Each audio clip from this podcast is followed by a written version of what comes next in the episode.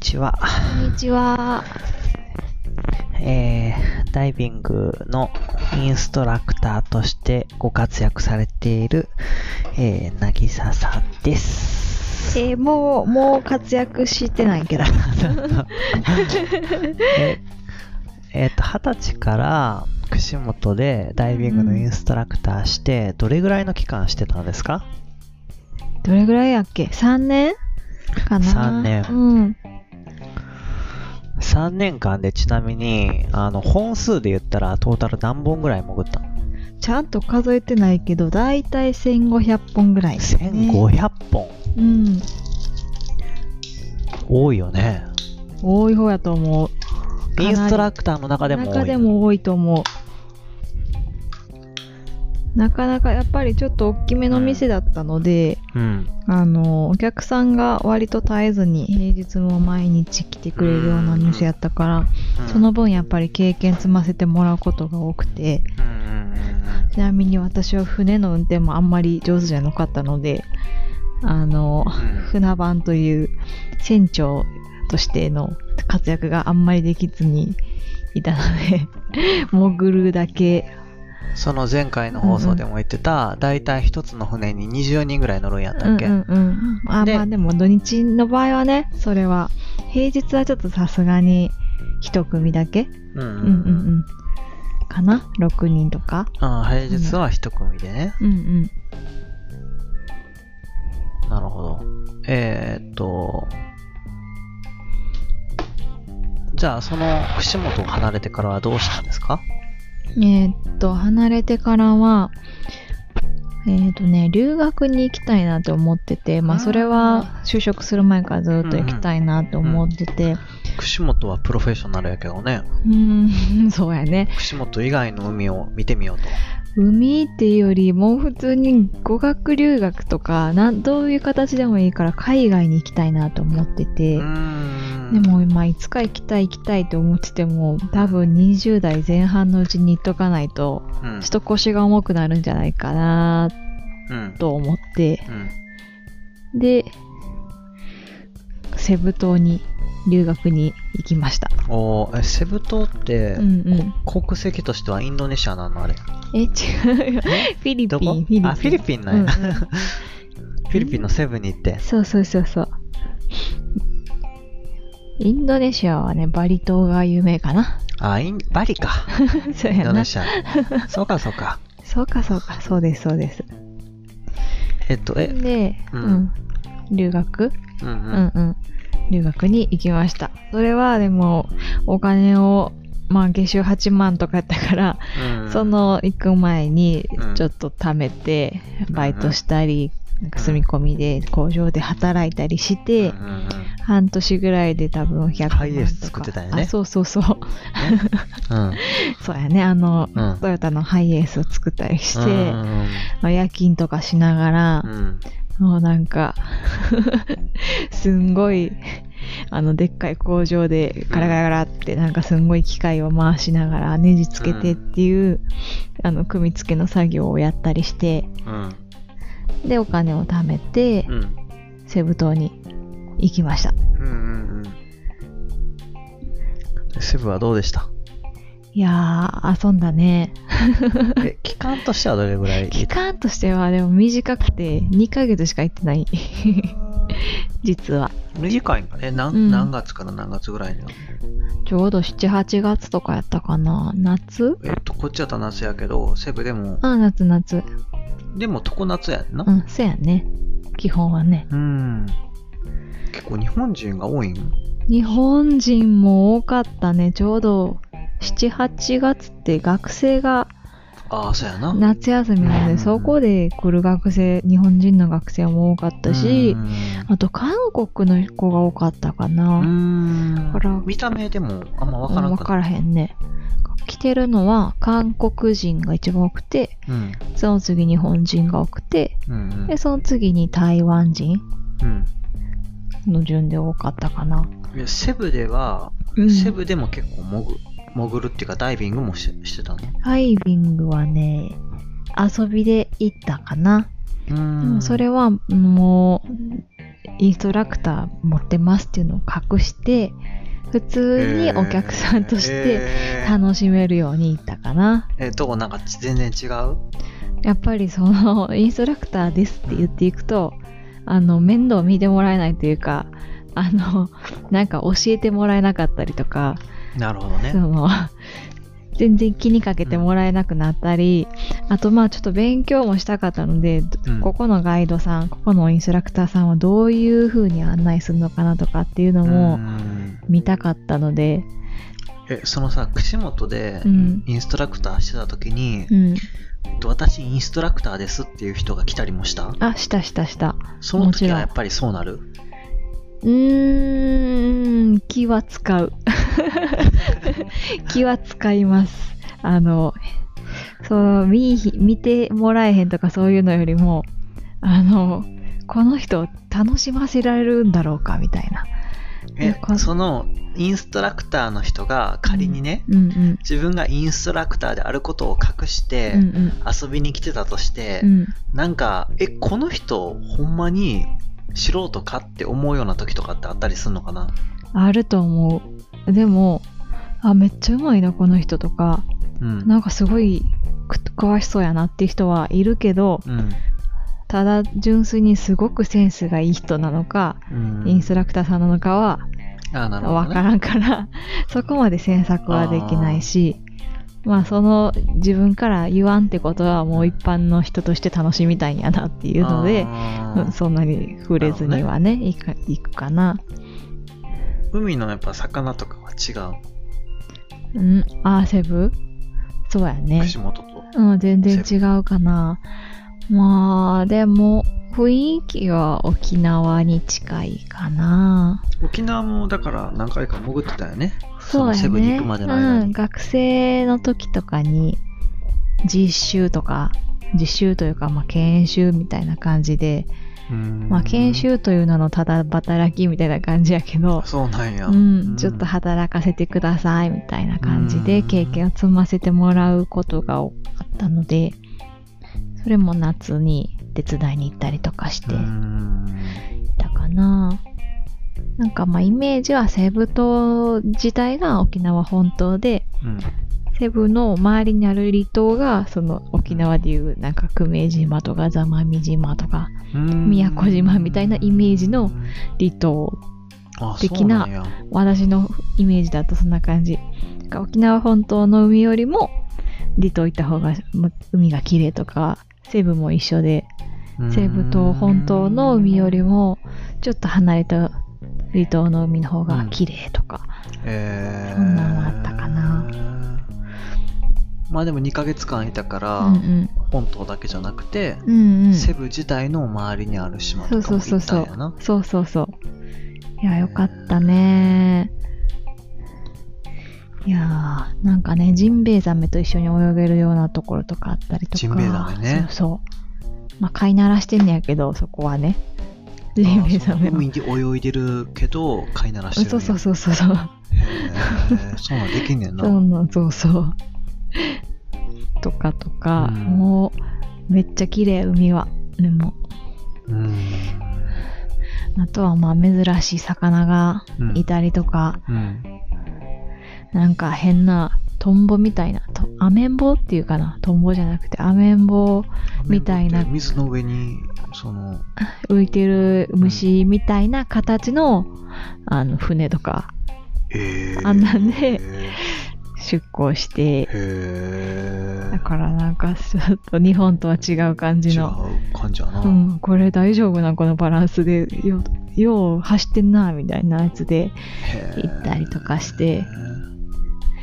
面白いね。初海外がセブそうではないかな。そのダイビングショップで働いてた時とかも一応ショップのツアーみたいな感じでうん。海外に冬場に行ったりとかうん。お客さん集めてねしてたので3カ国ぐらいはでも行ってたんかな。まあそれでも少ない方かな。うんなるほどね、うん。セブからまあ帰国してからうんうん。あとしてた。えー、っとね、しばらくは、まあしばらくって言ってもまあ2ヶ月ぐらいか。ちょっと休憩して、うん。就活しつつ休憩して、で、2ヶ月後に旅行会社に就職しました。うーん。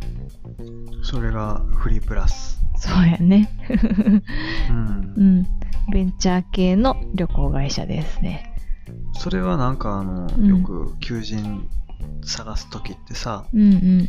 その求人広告のなんかいろいろ見つけたりす探したりすると思うけど、なんかどの部分を、どのメディアを見てどの部分が金銭に引っかかったとか、えっとね、もともとは、その留学行く前に、うん。たまたま見たテレビで、その社長が出ているテレビを見て、うーん。で、なんか面白い社長やなとか、会社の、なんあれや、そのガイアの夜明けやったっけ？あ、うん、見たやつはガイアの予約じゃないけど、うん。結構メディアに出てるような会社で、ななんか変わった会社、ちょっと変わった会社かな？うん。あの、旅行会社やけども、いわゆるアウトバウンドではなくて、うん。海外に行く？日本人が海外に行くっていう旅行会社ではなくて、えっ、と、海外から、うん、海外から日本に来るインバウンド。うん。まあ、当時はインバウンドって検索してもなんか、電話の充電のインバウンドみたいなしか出てこうへん時代やったんやけど、そのそうまかあ、そんな時代から、うん、このインバウンドのお客さんだけをうん。扱うような会社っていうのも少なくて、うーん。なんか時代の先駆けみたいな感じのうん会社が大阪にあって、うん。でしかもなんか面白そうな人がいっぱいいるやんみたいな会社の求人をたまたまその時見つけて、うん、何の求人サイトとかはあんま覚えてないんやけど、でもまあ事務員の募集やったから、ウォンテッドリーではないねんな。うんうん、ウォンテッドリーではない。うん。まあ、そんなメディアも知らんくて、うん。もう帰ってきて求人を探すってなったらハローワークとか、うん。なんかタウンページ、タウンワーク？タウンワークの社員版とかなんかそういう、うん。なんかよく、うん、よくあるような、うんあんまりその、イケてる人が集うようなうん。うん。求人サイトとかも知らなくて、いけてるっていうか、なんか、今時というか。フリープラスさんがウォンテッドリーに出してるのをなんか僕はたまたま見たことあったから、そのイメージがあったけど、でも、まあウォンテッドリーは出してる。すごく。出してるよね。うん、すごく出してる。うん。まあでも、その、いろんなウォンテッドリーだけじゃな,、なかった時代もそうなったから、もうじゃあ帰国して2ヶ月ぐらいやったらもうもゆっくりする場もあるかないかぐらいの、まあ実際気分的にはゆっくりしてたけど、うん、うんうん、その間になんかまた沖縄潜りに行ったりしたし、うーんうんでも、でもさ、うん。今までずっとその海でうん、仕事してて、うん、全然まあ全然違うことはないか。一応旅行旅行会社やね。うん、やけど、でもその現場やったわけやん言うたら、うん、うん、うん。もう、まあ、中戸ね、惑いというか、内勤、まあ、まずオフィスワークが初めてやったのもあるから、うん。最初は、もうエクセルの使い方とか、うーん。えー、なんでここのセル移動すんのにこれ押しても何も出えへんの？みたいな。うんとか、そんなんは、もあるし、うんあの、海外から電話かかってくるから、うん。英語出てなあかんし、うん。まあ、留学行ってたけど、全然喋られへんし、うん。そんなんもあったり、うん。なんか企業文化も独特で、うん。うん、なんかすごいポジティブなことを前面に出していく会社やったから、うんだってみたいな言い訳もできひんとかそういう企業文化にも慣れるまではう、ん。なんかちょっとイラってしながら、付き合ってた時に最初フリープラスで働いてる時とかも、うんうん。なんかその仕事終わりとかに会ったら「うんお疲れさん」とかか言ってあったりするけど、いや、疲れてないみたいな。そうそうそうそう。覚えてね。覚えてね。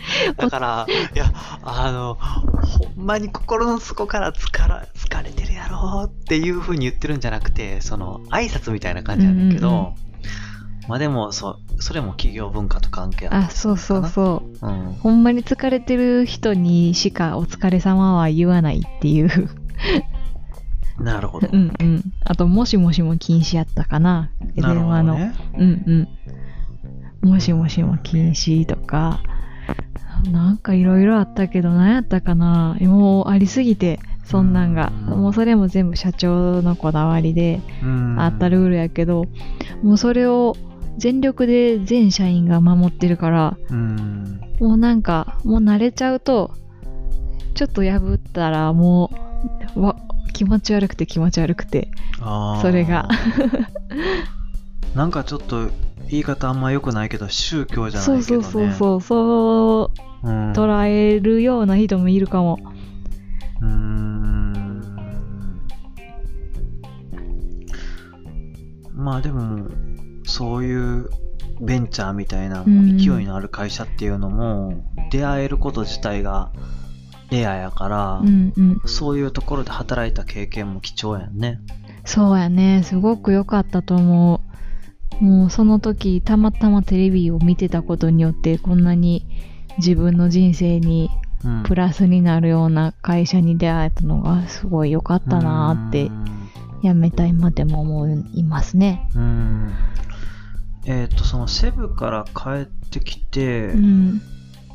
ずっと実家で暮らしてたんそうやね、実家、働き始めるまでとりあえず実家におらせてもらって、働き出してからちょうど同期入社の人が家借りたけど、うん。東京にあの営業所ができたので、そっちに行ってくださいって言われたって言われってことになって、ちょっと住みませんかって言われたから、じゃあ住みますっていうことで、その人が借りてる家を1日500円で借りさせてもらって、あの、あー、なんか聞いたことあるね。えっと、シェアをして、え、同僚？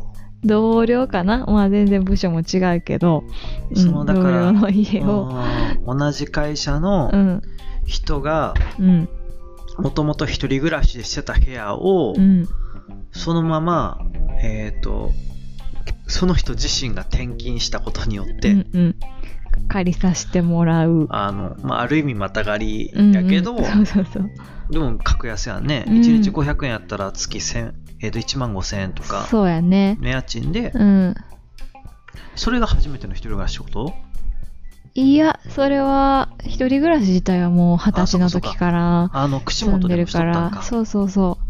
全然慣れてたけど、そのもう福島の新築のなんかちょっといいマンションで、福島区やったら、あの、梅田からの一駅やから、まあそうやね。もう、高立地やしな。うんうんうんいいとほんまにころで、借りようと思ったら結構家賃高いやろか高い。高い。いいところで、新築で、なんか、景色もまあまあそこそこ綺麗で、うん。結局その同僚よりも私の方がちょっと長く住んでるぐらいな。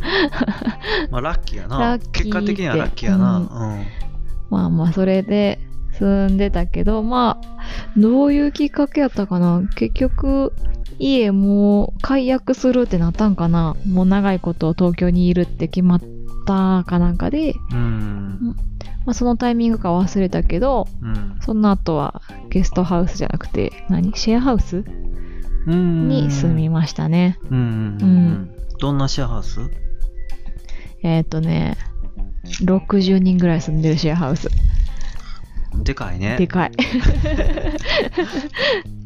シェアハウスって言っても、結構、なんか、なんかまあ10人、多くて10人ぐらいかなって感じやったけど、うその時、なんか10人とかで変に仲悪かって気まずかったらどうしようとか思、その時ちょっと思ってしまってん。、なるほど。じゃあめっちゃ多い多かったら別になんかちょっとぐらい 仲悪い人がいても大丈夫なんちゃうんっていうちょっと安直な考えで、うん。別にだから全然会社じゃない、同じ会社じゃない、全く知らない人とかも当然おったわけやんね。そうそうそう。まあでも、うん60人いて、うん。多分そのうち20人ぐらいが結構イケイケなパーリーピーポーみたいな感じの。子たちで、うん。なんか毎週末うん。金曜日なんかパーティーしてるみたいな感じ。だから結構変になんか盛り上がってる時間に帰ると、もうまず部屋に戻られへんくて、あの、うん。玄関入ったらリビング、みんなが集まるリビングがあって、うんうんうんそっから各自自分の部屋に行くようになってるから、どうしてもそのリビングを通らないといかんけど、そのパーティーをしてる最中に、うん。リビングをそーっと通り抜けるなんかできひんくて、うーん。結局結構その時を住んでた時は寝不足で、なんか朝までいないとあかん雰囲気とか、なんか結構あほんま今日しんどいなっていう日に、うん。もうでも今帰ったらなんかやってるしなと思って近くのマクドで時間を潰して、そうそう逆に。帰ったりとかあーなんかしんどいと思ってそそうそう満喫行って満喫でちょっと。本末転倒じゃないけどな。家帰って落ち着きないのにな、ほんまはな。そうそんなんあってあー気使うねんな、でもそう聞気いたら、ね。遣いかなうん気遣いなんかも。まあ、性格的に気遣いなのもあるし、そのちょっとパーリーピーポーのテンションについていけないのもあるし。まあ、それ以外の人たちもいるっちゃいるんやけど、その人たち、いつ出歩いてんねやろうぐらい、その、合わへ。うんまあでも面白かったね。ーそうシェアハウスうんね。うん、面白い人いっぱいいた。あのなんかそれこそ船乗りの人で、うん。なんか、マグロ漁船じゃないけど、うん。なんか何ヶ月か遠洋に出て、はいはい、はい。何ヶ月が帰ってきてる間だけ借りるねんみたいな人とか、はあ、そうかそうか。うんうん、なんか英語の先生やってる、うん。なんか外国人、うんでも夜中におしっこをいろんなとこでするから、あの辺臭いんやで気をつけやみたいな、なんか変な人とか、ほんまに変な人多かったし、テラスハウスとは全然ちゃうな、世界がな。あーまあ、でも、まあ、恋愛はしてる人は多かったかな。ああ。その、シェアハウス内恋愛みたいな。うん。なんか、隣の人、女の人やったはずやのに、なんか朝男の人が出てきたぞ、みたいなこともあったし、ああでも、あの人名前何やったっけなとかレベルやけど、ーそういうことか、とか。もあったかな。もうなんかちょっと気まずいなっていう。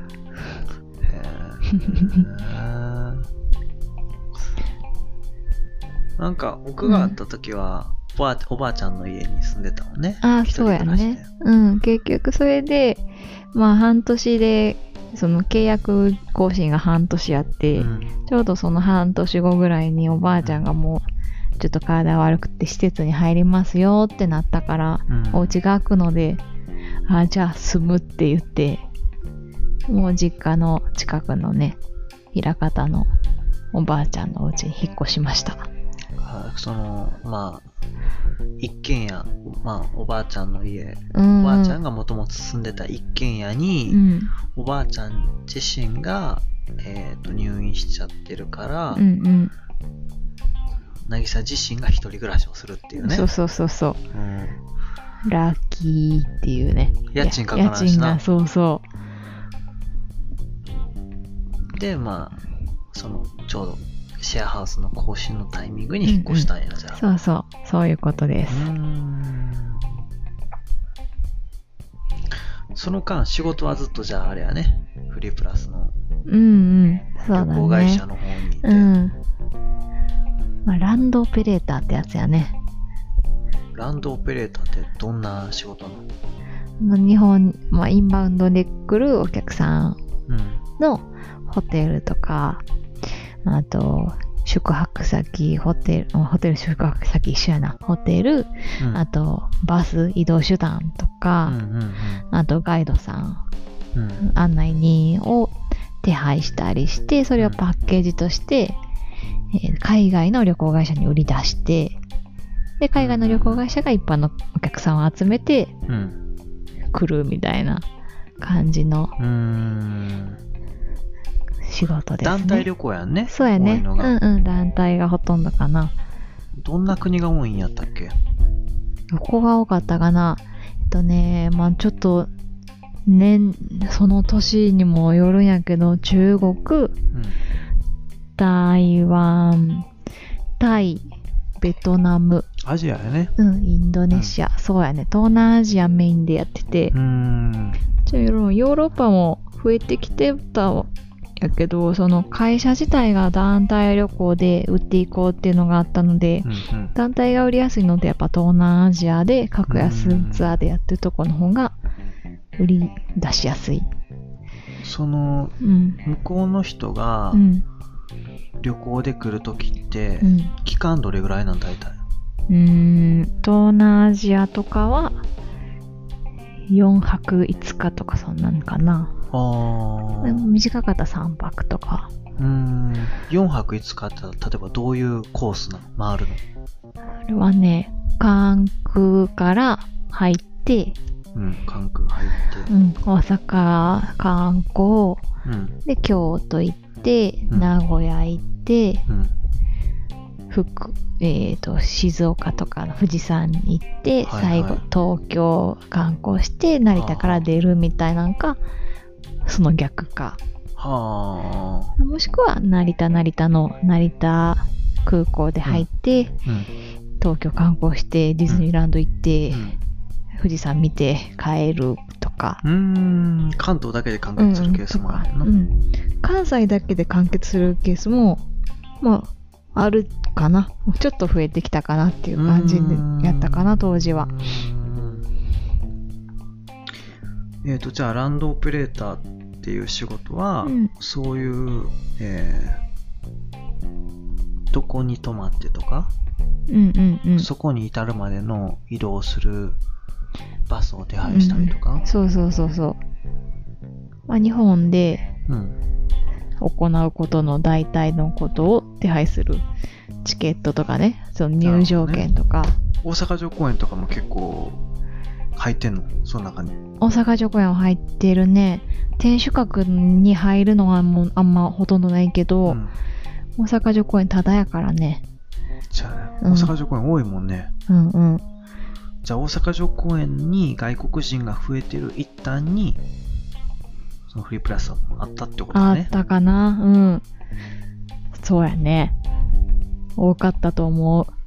まあ、今はコロナの影響で全然いてはらへんけど、ね。うん、ギャップがすごいね。はっきり言ってね。すごい盛り上がってたけど。うん、そうやね。うん。なんかやっぱりでも街で外国の方見るとちょっと気になるしうん。どこの会社の人やろうとか。うん。ガイドさんもしかして知ってる人かなとか。うん。なんかちょっと誇らしくなったりとかあうちの会社の手配のとかなるほど。そうか。うん結構でも、なんていうか、まあ、予定通り行かんこともあるでしょ。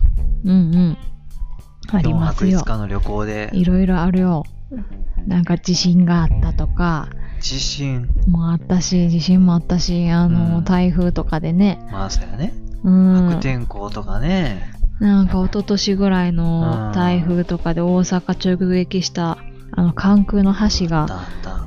なんか、なくなあっったたあった。やつねなん。か船ぶつかって。そうそうそう。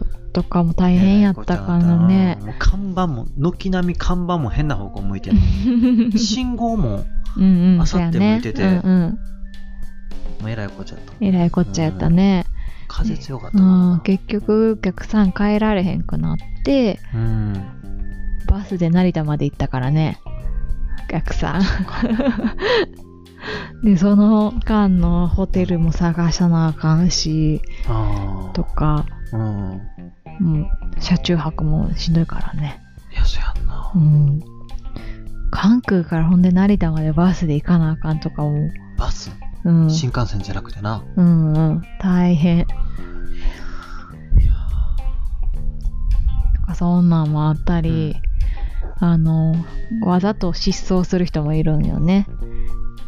日本で不法就労しようとして、ツアーに混じって、うんそもそもうん目的が本当は旅行じゃないってことやね、そうそうそうそういう人たちは。でも観光ビザを出してもらえるから旅行うんだとね、普通の一般の人がビザ申請してもなかなか降りないけど、うんまあ団体旅行に混じってやったら観光ビザで入って入れるので、難民みたいな感じはね、ある意そう。ね。まあ日本に悪い人がいるんかもしらんけど、ブローカーがいるんかもしらんけど、なるほど。そうそう、その、食っていかなあかんもんね、その失踪したとしてもそうそうう。そう。だから多分、そのどっかで、ツアー中のどっかのポイントで、誰かが、人減ってる。人減って、迎えに、誰かが迎えに来ているんやと思います。その減った人を迎えに来て、で、あれ、いらん、おらん、おらんくなってるみたいな感じになって、で、警察に連絡したりして、うんとかっていうので、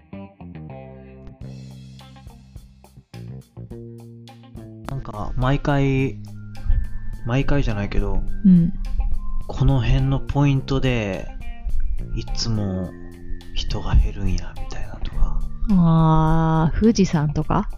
富士山とか、富士山おらんくなるな。樹海？樹海、樹海じゃないけど、その辺とか、うん。あと成田空港とか。まあ大体そのツアー始まって序盤か、ほんまに初めの方まか、あそのまあ、その、4泊5日の旅行やったら、うん。うん。4泊目まで堪能する必要がないもんな。そうそうそうそう。目的が違うんやったらな。そうそうそうそう。そもそも1日目から離脱した方が、うん。本来別の目的があるんやったらな。大体序盤やね。うんうんあと、まあ、警察から電話かかってきて、なんか保護してますみたいなこともあったな。逆に？うん、失踪しようとしたんやろね、多分ね。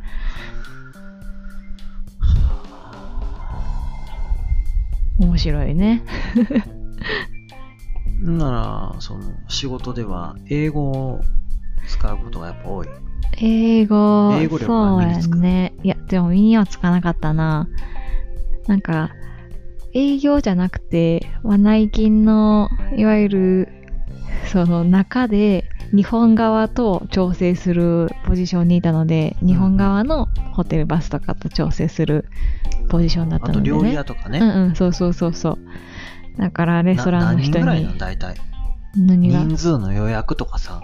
ああ、えっ、と、団、一団体につきうんってそうそうこと、だいたい30人前後かな30人前後1クラスぐらいやな。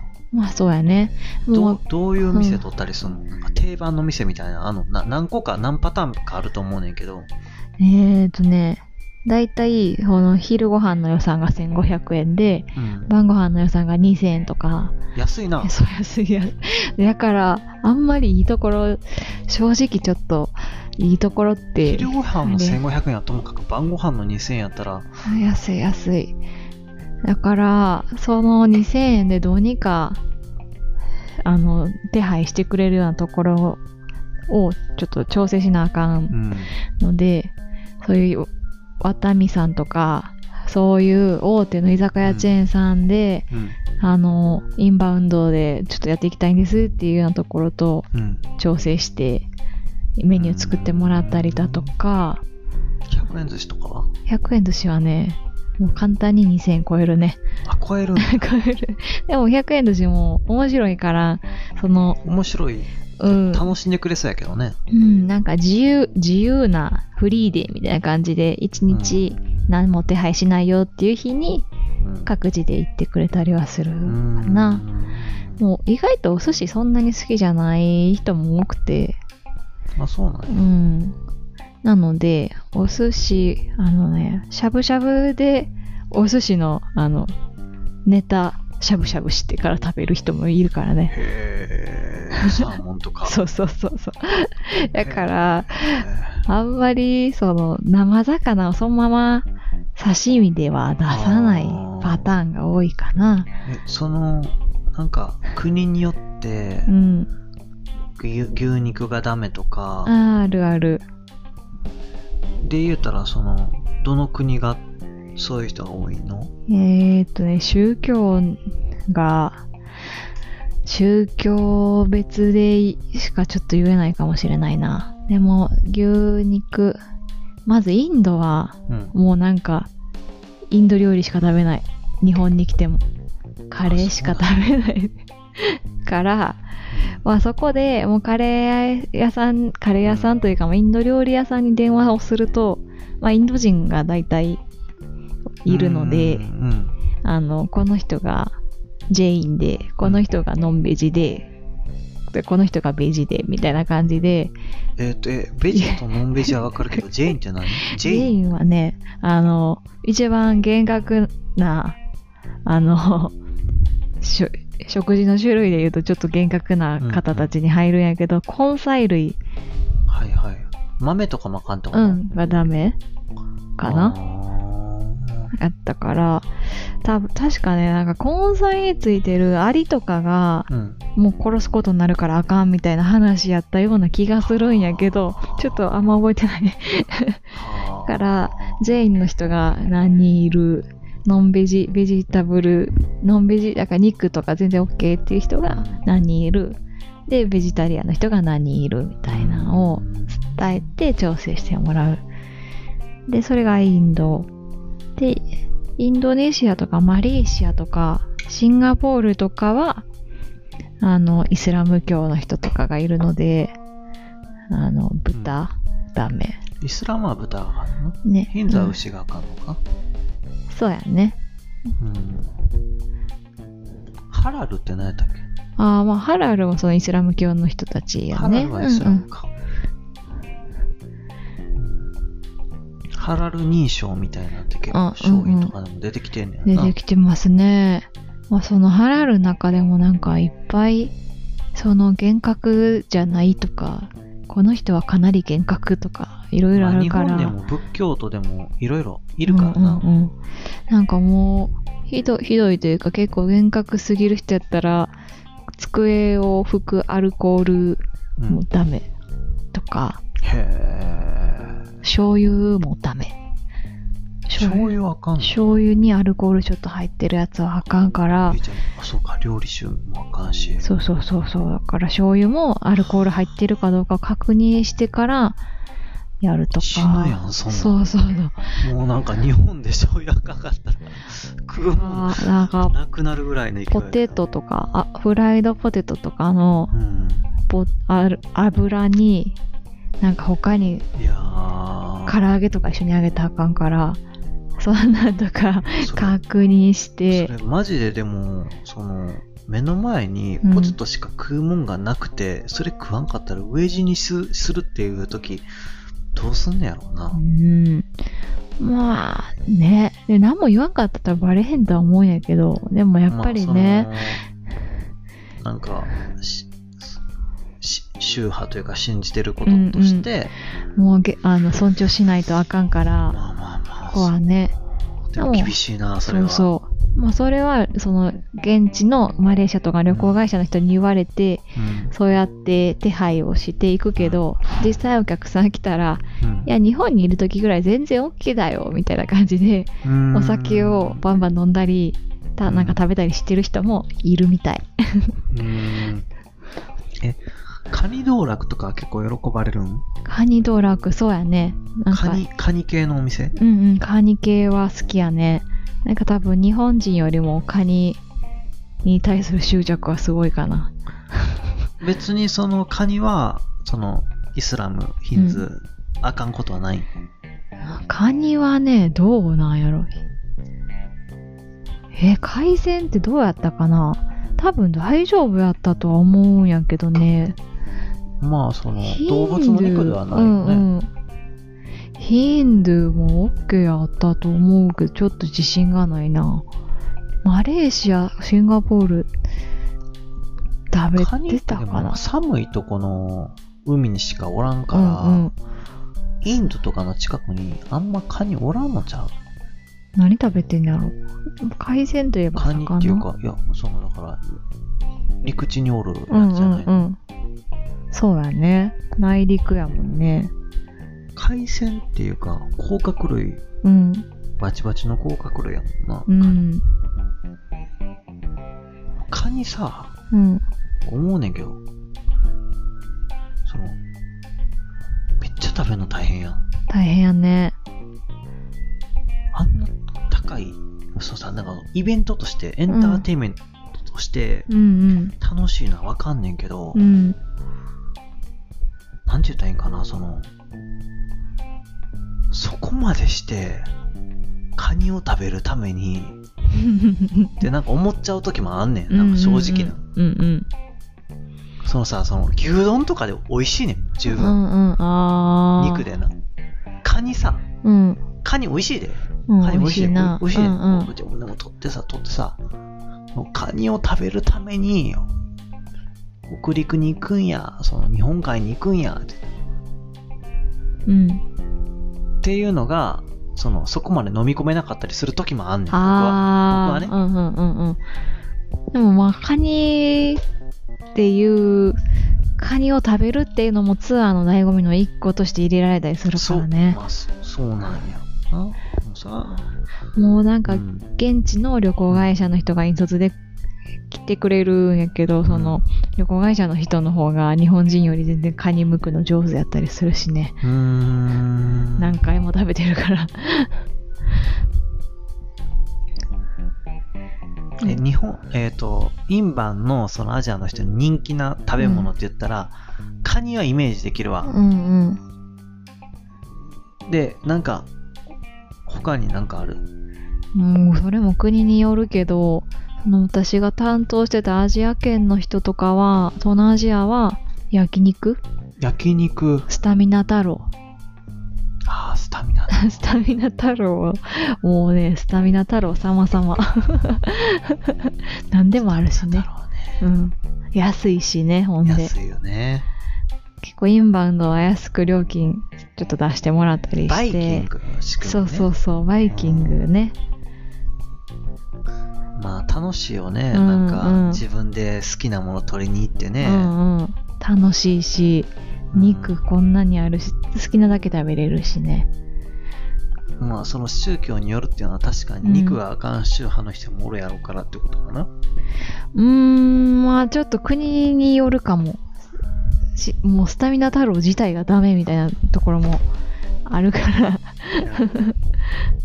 それはまたそれでちょっと気を使わないとあかんけど、うん。まあスタミナ太郎をやったら、うん。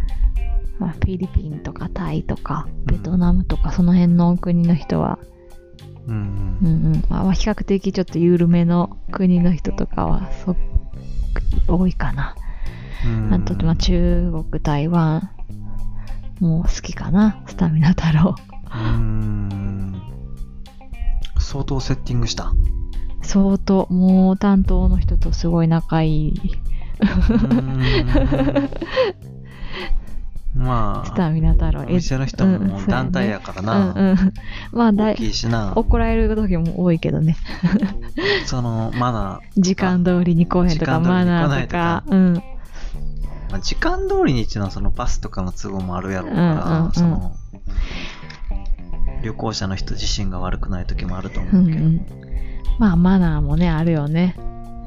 まあ、まあ、焼肉系は結構人気かな。日本の焼肉スタイルって美味しいんかな。うん。まああとはね、しゃぶしゃぶうん。しゃぶしゃぶも好きかな。うん。しゃぶしゃぶとかってあんのかね、アジアにも。ないんかね？あるはず。なんか、台湾とかで、なんか同じような発音で、チャブチャブみたいなやつがあるんや。あるはず。へなーなんかちょっと発音忘れちゃったけど、えー似てる、似てるっていうかうんほぼ一緒やな。ほぼ一緒の発音で、う。うんん、あるって、そのセブンの友達が言ってた。うーん。まあ、そもそも日本で発祥じゃない可能性もあるしな。うんうん。火鍋、あ火鍋スタイルも結構人気やったかな、その海外の人に。そ火の鍋。火鍋、あの、しゃぶしゃぶやけど、うん。あの、鍋の真ん中で、なんか、こう、味が、こっちはチゲ鍋で、こっちはだし鍋で、みたいな感じで分けれるようなやつ。はいはいはい。ああいう火鍋のスタイルが人気で。丸い鍋を、うん。こうやって S 字とかで、真ん中で区切ってるやつやな。うんうん。わかるわかる。あれのスタイルのしゃぶしゃぶが人気。あー、まあ、でもあれあれいいよな。そのなんか、味、その、2種類楽しめるしうん、うんうん。で、ちょっとココラ揚げのなんちゃらとか、なんか、こっちはその昆布だしのなんちゃらみたいな、なんか、そうんうんうん。あれも人気やったなそういう調整役をずっとしてたわけですね。そうですね。うん。で、まあ、その、調整、フリープラスでランドオペレーターをしてるときに、うん。えーっと、今の僕と出会って、うん。で、まあ、結婚をするということになって、うん。転職をして、うん。で、まあ、今は全然違う会社にいるけど、うん。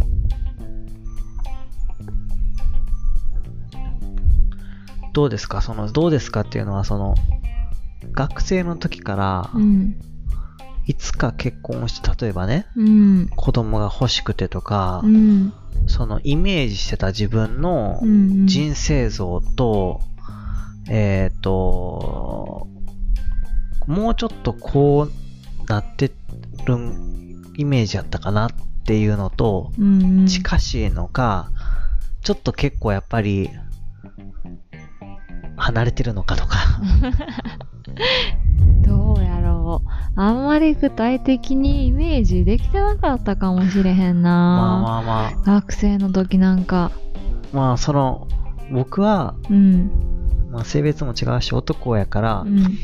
男の方がうん子供を何人欲しくてとか、うん何歳の時にこうなってっていうのは、うん。まあ多分やけど、僕のい印象では、うん女性よりも男性の方がもっと考えてないと思うねんな。あでも、ー。うん。まあ女性は結構そういうの考えてる人もいるんかなっていうふうに思ってたから、うーん。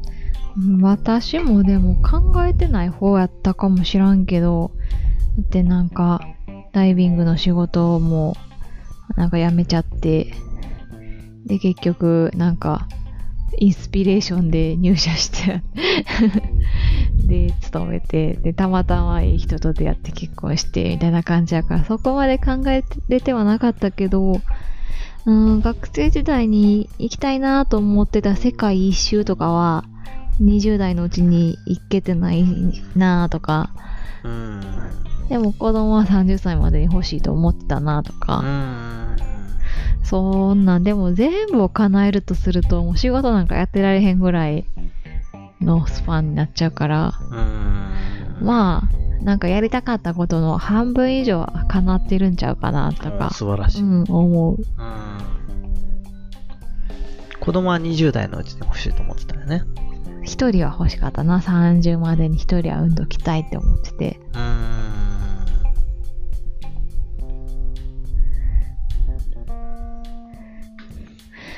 こんな感じかな。もうダイビング仕事してしてた時は、もうん。う、きっと私は漁師とかと結婚するんだろうと思ってたから。で、朝早くから起きて、なんかその旦那さんは金色のごっついネックレスをしていて、で、いかついなそうそうそう。で、私も魚をバリバリさばいて、それを魚屋で売ったりして、うん。で、旦那さんが雨の日はパチンコとかで、なんか稼いだお金全部バーって散財してしまうみたいな、そんなイメージをしてた。やばいやん、それ。で、なんかもうあんた何してんの？みたいな家庭になるんかなとかって思ってたけど、やばいやん。ボーナス全部、競馬とかに、宝くじとかに突っ込んでしまうみたいな。まあ娯楽がパチンコしかないからね。まあそれはよく言うけどな、うん田舎はもうパチンコするかヤンキーになるしかないみたいなそう。そうそ。そんな鬼嫁になるんかなって思ってた。うん、ところがどっこ、ところがどっこいじゃないけど。いろいろね、でもまあやりたいって思ったことを20代前半のうちになんかどんどん手を出してというか、うん。チャレンジしてきたからこそ今は20代後半になってうん。ちょっと落ち着けてるというか、うん。そやね、なんか、うんまあ、その前回今回で、その今までうん、のことを、その渚自身がこういう風に歩んできたっていうことを聞いてきたけど、うん。あの、まあ、それを踏まえてう、ん。これからどういう風うにん。していきたいというか、うん。その今の抱負というかね、うん。その、まあ、できるかどうかとか、その、実現可能性とかいうことはもう一旦もうさておき、うん。もう今の段階でね、うん。あの、願望、願望というか、もう理想でも何でもいいねんけど、なんかある？その、理想ねうーんもうかっこいいお母ちゃんになりたいかなっこいいお母ちゃんになりたい。うんできればうん。もうバリバリ働くじゃないけど、まあそんな時間的にはそんなに働きたくないんやけど、うんうん。なんかこれで収入を得てるよみたいなうん収入源が何個かあったりして、うんまあ仕事今はちょっと事務員みたいなことやってるけど、うん。ジムもやりつつなんか、ちょっと自分でなんか、メルカリとか？メルカリね。メルカリはね、もうちょっとずつやってってるけど、うん。まあなんか、まだちょっと何、何をやろうとか全然決まってないけど、なんかやったえでもこりとか。れ、今、その、ポッドキャストじゃないけど、うんうん。そういう、いろんなラジオみたいな発信みたいなこともうん。可能性の一つなんかな？かな。うん。まあなんかその海外の人とかと、まあこれからコロナが落ち着いてきたら、もうちょっと日本に来てくれるようになってきたら、また、海外の人と絡めるような仕事もまたやりたいなとも思うし。いろいろ、まあやりたいと思ったことを、うん。にチャレンジをしていく姿を子供に見せたいなと思うな、ああ。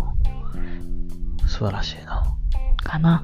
まあ、そやな。チャレンジする姿を子供に見せたいとね。うんうん。うん。まあそれで、まあ行動が一番の、あれやね、教育になるかなと思って子供にとってのねそうや。な。その、こういう風にやりなさいっていうよりも、うん。まあ、親自身がやってしまってるっていうことの方がう、ん。子供への大きは影響は大きいかもしうんうんれんね。うん。だね。まあもうでも、もう子供のことで頭がいっぱいなので、今は。まあまあ、その、子供、子供、子供、子供ってなっちゃってるから。まあ、どうなんやろう。そうなら、ならないようにっていうのもあれやけど、どういう風にうん育ってほしいとか、それはね、あの、健康であれば、うんうん、健康で、元気であればもう何でもいい。うんまあ、何人子供がいた方がいいとか、何人かな？兄弟はいたいたらいいなって思うそうな。やね。二人なのか、それが三人なのか。4人なのか？あの、正直ね、うんその、いたらうん。楽しいやろなっていう気持ちは絶対あるんやけど、うんうん。まあ、いろんなその、まあ、お金のことももちろんあるし、その、タイミングとかなんか、そうだねわわからん、わからんし、もう、もうわからんもん。まあわからんな。今まだ一人目生まれたばっかりで、もう、いたらいいけど、まあ、その、もしその子供がさ、もう大学の医学部行きたいんやとか言い出したら、もうその時点でかなりのお金を持ってかれるわけなので、とかそんなんを考えると、子供がチャレンジしたいって思うことに、親が収入がないことでチャレンジできないとかって諦める原因になってしまうとかってそんなんを思うと、いや僕でも僕でも思うのは、うん、あの、その、医学部に行きたいって言えるのは、言える時点で僕は恵まれてると思うねんな。うん、なぜなら、まあ、その自分の家で例えたら、僕はもう母親だけの家庭でうん。うん3人子供がおったから、うん、もうそんなん、大学に行くっていう選択肢すら、もう口走ることすらなかったんな。ああ、その、医学部っていうのは、もう選択肢に、僕自身の子供側の選択肢にも入ってなかったん。うんうんだから、その、まず子供側の選択肢に入るか入らないかっていうのが一つあるやん。うん。うんうん。で、入ったとしても、例えばね、僕は大学に行くか行かないかっていうのは選択肢にはあったんよ。うんうん。でも、大学に行くとお金がかかるし、いろいろ無理やろうとか、自分で行くとしたらお金払わなあかんとかう、んいろいろ思って、あ、それはちょっと無理やから、それは口走ることはなかったよな。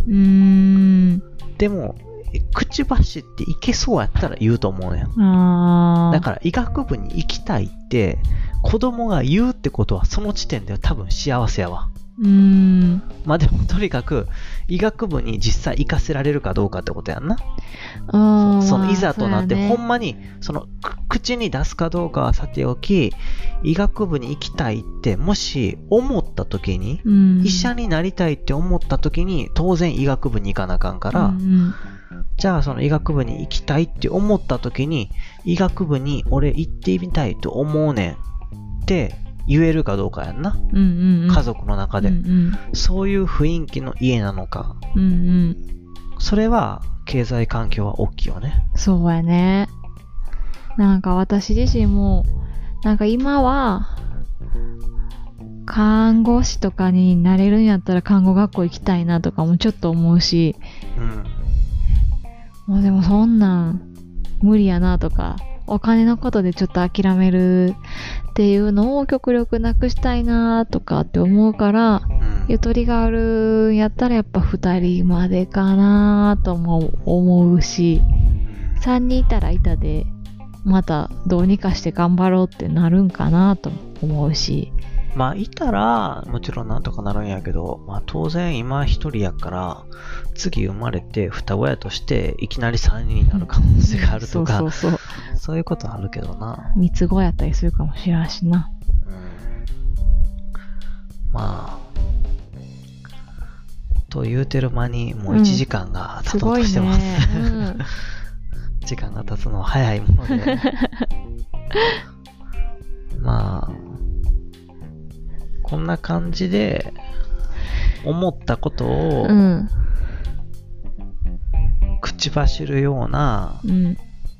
回もあってもいいと思うしう、ん。それが毎回じゃなくてう、ん。えっと、基本は、その全く、その新しいゲストの人とう、ん。僕が喋るっていうものでもいいかもしれないし、うん。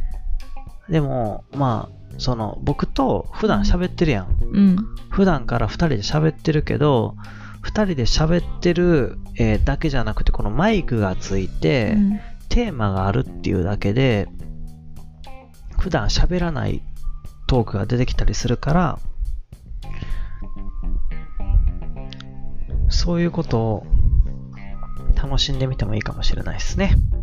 そうやね。というわけで今日もありがとうございました。ありがとうございました。じゃあねまたねまたね